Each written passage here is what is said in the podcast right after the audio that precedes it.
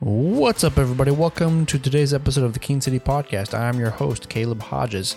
So, the weather for the rest of the week, you know, today we have highs in the upper 80s with a pretty good chance of rain.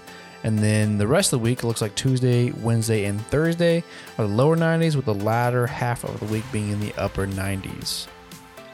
So, if you're interested in some random public health facts, here's some pretty interesting ones that I found. If you laugh 100 times a day, it is equivalent to 15 minutes of exercise on a stationary bike. There are more bacteria in your mouth than there are people in the world. You burn more calories sleeping than you do watching television.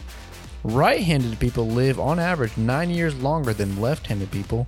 You are about one centimeter taller in the morning than in the evening. During your lifetime, you'll eat about 30,000 kilograms of food. That's the weight of about six African elephants.